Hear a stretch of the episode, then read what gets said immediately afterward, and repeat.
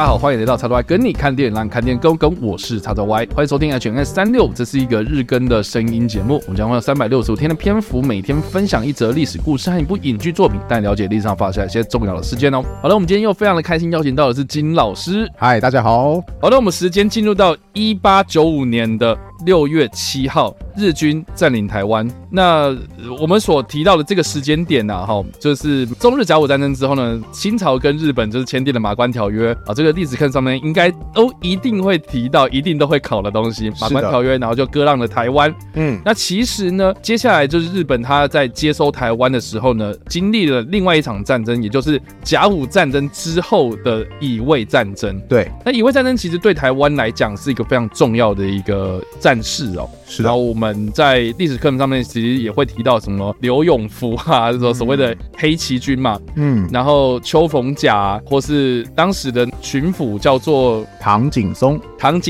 然后成立了台湾民主国嘛，然后有什么蓝地、黄虎旗，对，这些东西其实都是我们历史课本会去提到的。可是我们并没有太多的认识，就是乙未战争到底是怎么发生的，然后发生的过程到底是怎么样呢？我相信历史课本上面其实没有写得很详细，然后所以呢，我们今天这个时间呢，就交给金老师主场。哦耶啊！好 ，OK。所以简单来讲嘛，我们刚刚有提到，就是因为根据马关条约嘛，日本后来要接收台湾嘛，那台湾人就会觉得说，我不想被日本人统治啊。问清朝说怎么办？清朝说啊，我也没办法，我就打输啊，你们就自己想办法。所以其实就是。说起来就是有点小小的荒谬哈，就是说当时就是他们会觉得说，哦，那不然我们就搞独立好了，好看会不会有外国的国家会来声援我们，那我们就有机会。其实一开始台湾民主国的比较高层的人士，他们都会知道一件事情，就是如果要纯粹以军事的力量去对抗日本，那是根本不可能的一件事情。因为你就想想看，清朝那么强大的国力哦，他那么大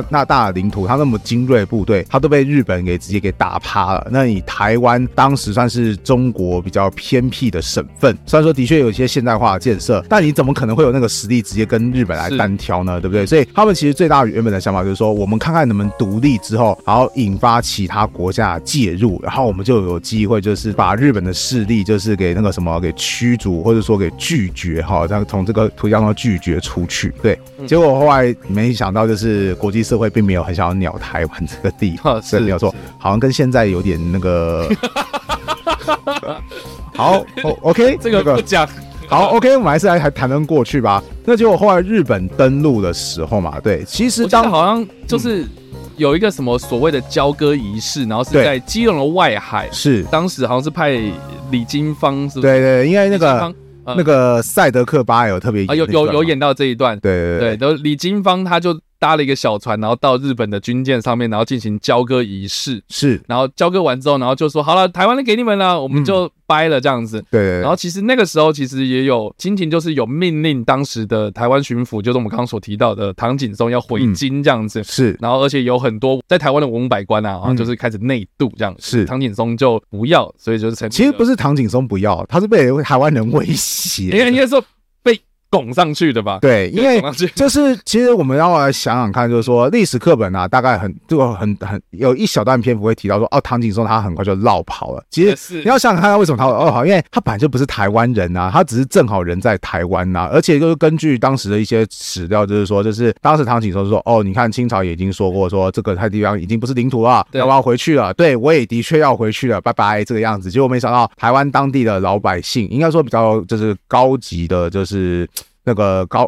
比较士绅嘛，对，士绅嘛，所以士绅其实就是说有读过书啦，这个社会地位比较高，就是说，我们要成立台湾民主国啊，那我们觉得说，这是我们一时间找不到领导人，那你是巡抚嘛，对不对？然后就是有点就你先来，对，你先来嘛，因为你最有名，然后唐景崧说啊，我不要啊，我没有必要啊，结果后来就是那个什么那些士绅们就开始有威胁说啊，你如果不答应我的话，我有点担心你能不能出得了这个台北城呢，就是有点隐晦的，就是。告诉他说你有人身上面的安全，然后唐景崧话就没有办法。那顺带一提就是我们刚刚会提到另外一个人叫刘永福，对，在更顺带一提的话，刘永福在我目前教的国中课本当中他就消失了，对，真假的？对，消失了。我以前还会讲到，现在三个人当中，就是我的教的这个版本啊，唐景崧会提到，邱梦甲会提到，但是刘永福不知道为什么他就消失了。啊，对，为什么？对，我也不知道，出版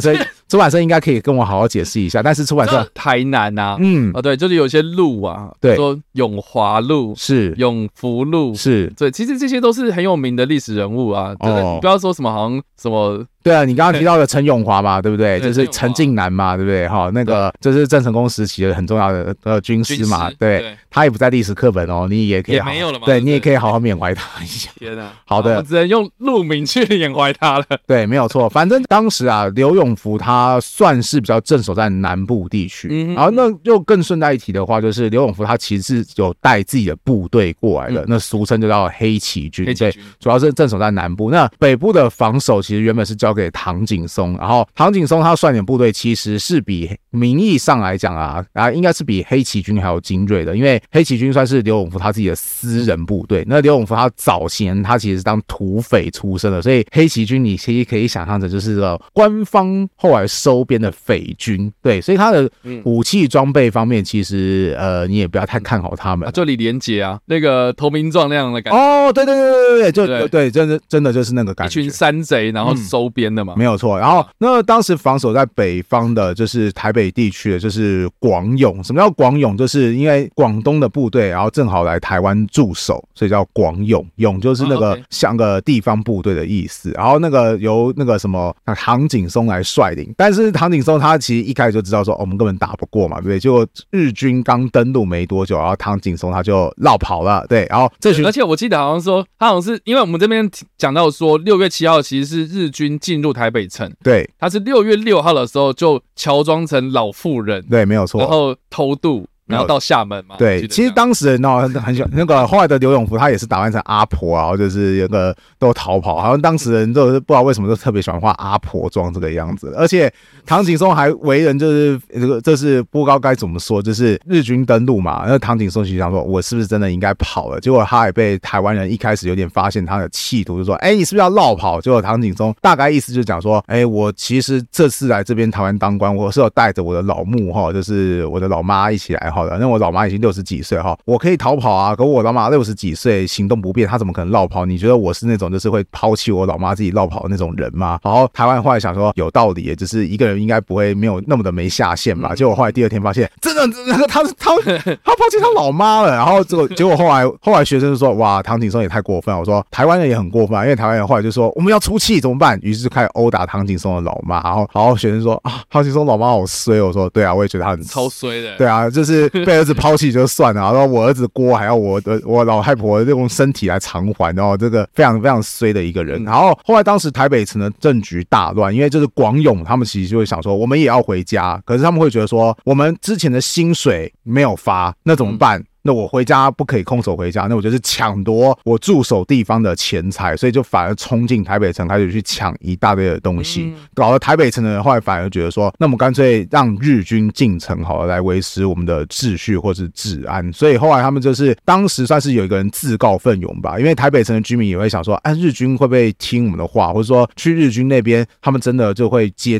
待我们吗？那当时有个人就自告奋勇，这个人叫做辜显荣，他就说我愿意去。结果后来就是那个什么，就因此他算是跟日军搭上线，而辜家他们后来就在日治时期就获得颇高的地位。那现在这个辜家就是我们现在很熟悉的是中信啊，这是祖先，对。所以乙未战争对于某些家族来讲，它其实是一个非常重大的一个影响，像是我们现在所熟悉的辜家，就是靠着乙未战争的这个举动跟日本人搭上线之后，他才慢慢的越来越有权势。反正后来日军就开始一路往南打，往南，对。那当然就是节节败退啊。那其中其实最有名的战役就是在中部那个八卦山的那个会战，就是算是当时台湾民主国算是各地的地方部队，就是终于在那个就是觉得说啊，我们已经退到我们不想再退了，就在八卦山这个地方就是跟那个日本人拼了。那其实日本人反而最开心，就想说啊，我原本觉得你到处那边打游击战，我去追你我很累，结果你竟然想要团结在一起，太好，我可以一口气把你给毙了。好，所以那个什么在八卦山这个地方就爆发激战的结果，其实台湾民主国的就是北部啊，中北部地区的主力就是在这场战争中算是消失殆尽。对，顺带一提，就是现在大家对八卦山的印象不是有那个大佛嘛，对不对？其实事实上在历史当中，八卦山这个地方常常从以前就是这样，常常就会发生过很多的战争，所以听说这个地方就特别的就是那阴森啊，对啊，所以很多会谣传说什么那个大佛是不是拿过来镇邪的，其实是早在清朝时代，清朝人自己都觉得说这个地方就是太多的战争发生很邪门，所以还在这个地方特别盖了一个八角亭，然后就是说哦，希望可以镇邪，或是说那个什么巴克镇住那些冤魂，对，这也是那个什么八卦山这个地名的来由之一啦，对。嗯，你就是现在也可以去看到什么有很多那种百姓庙，对对啊，其实就是乱葬岗嘛，没有错，对，就是很多人的遗骸啊什么组织起来，然后就是那边有一个宫庙在这边供奉这些阴灵，不然的话怕你就是孤魂野鬼那边来闹这个样子。总之后来就是日军就去挺进，那其实刘永福他都也是发现说哦，糟糕了，这是状况已经很不对劲了，那我实在是没有办法再坚守下去了。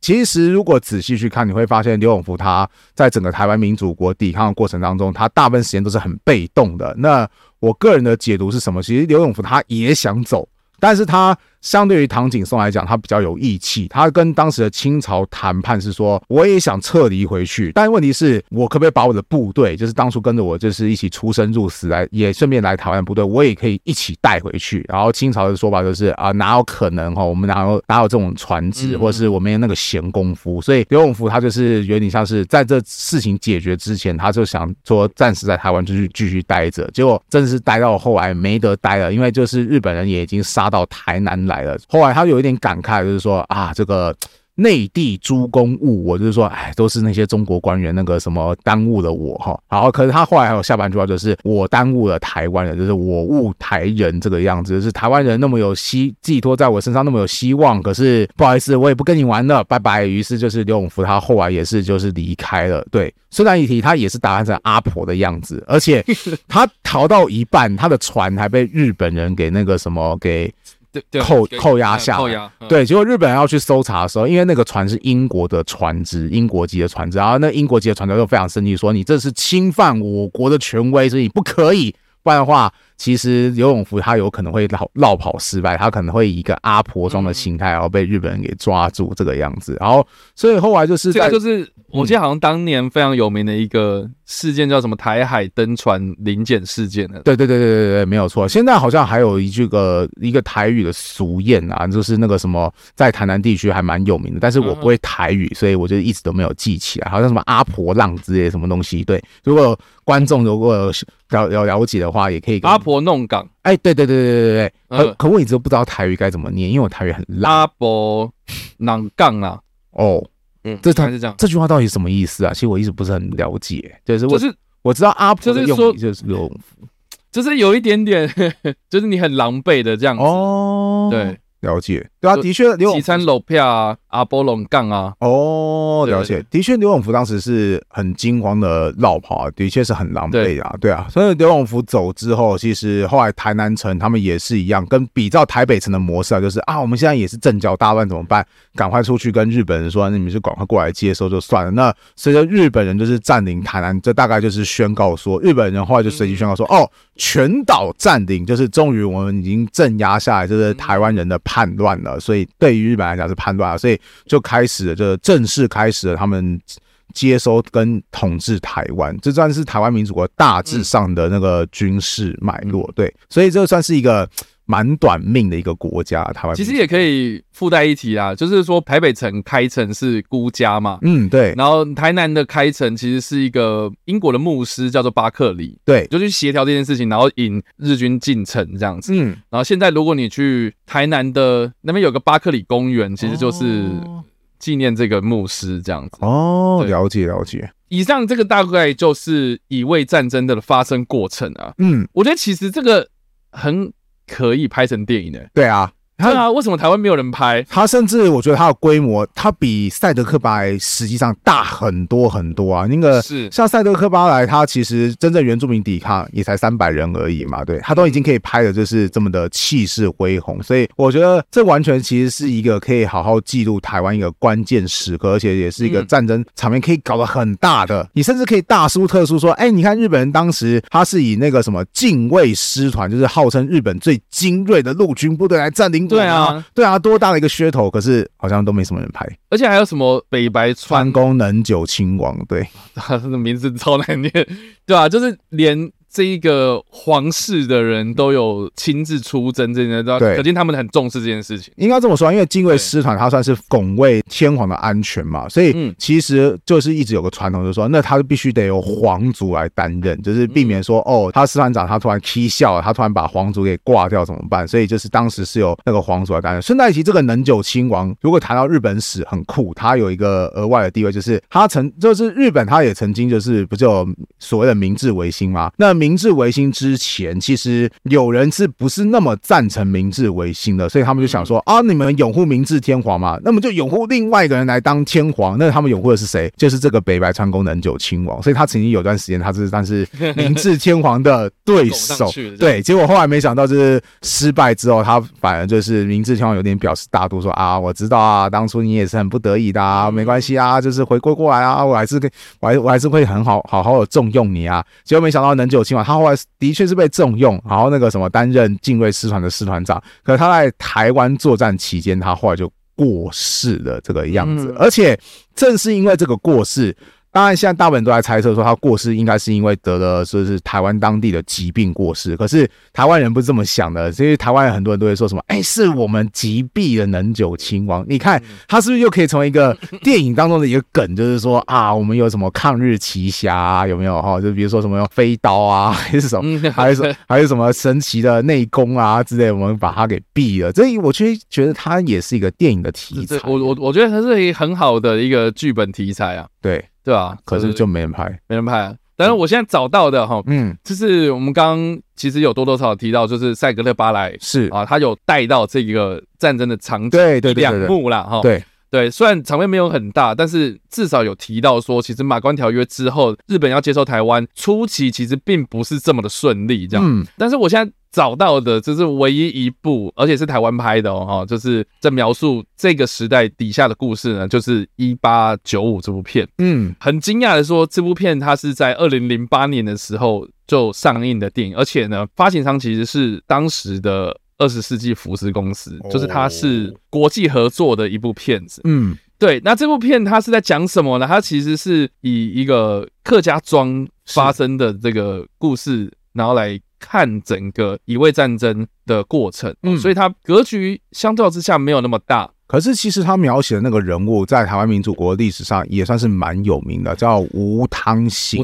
对，其实刚刚我不是有特别提到八卦山战役嘛？那八卦山战役当中最主要的一个将领其实就是吴汤兴。那吴汤兴也是在这边统帅的，就是你看他那个从新竹这边嘛，一路转战到今天的彰化这一带，后来他也是在八卦山战役当中牺牲，所以他算是在台湾民主国当中蛮有代表性的人物。而且台湾民主国当时抵抗部队当中，客家人其实是比较骁勇善战的，因为他们就是以前在清领时期他们算是少数人啊，相对于就是福建人来讲他们算是少数人啊，然后他们就只能去到山地的当中开垦当中，又很常会遇到就是跟原住民争夺地盘，所以客家人其实在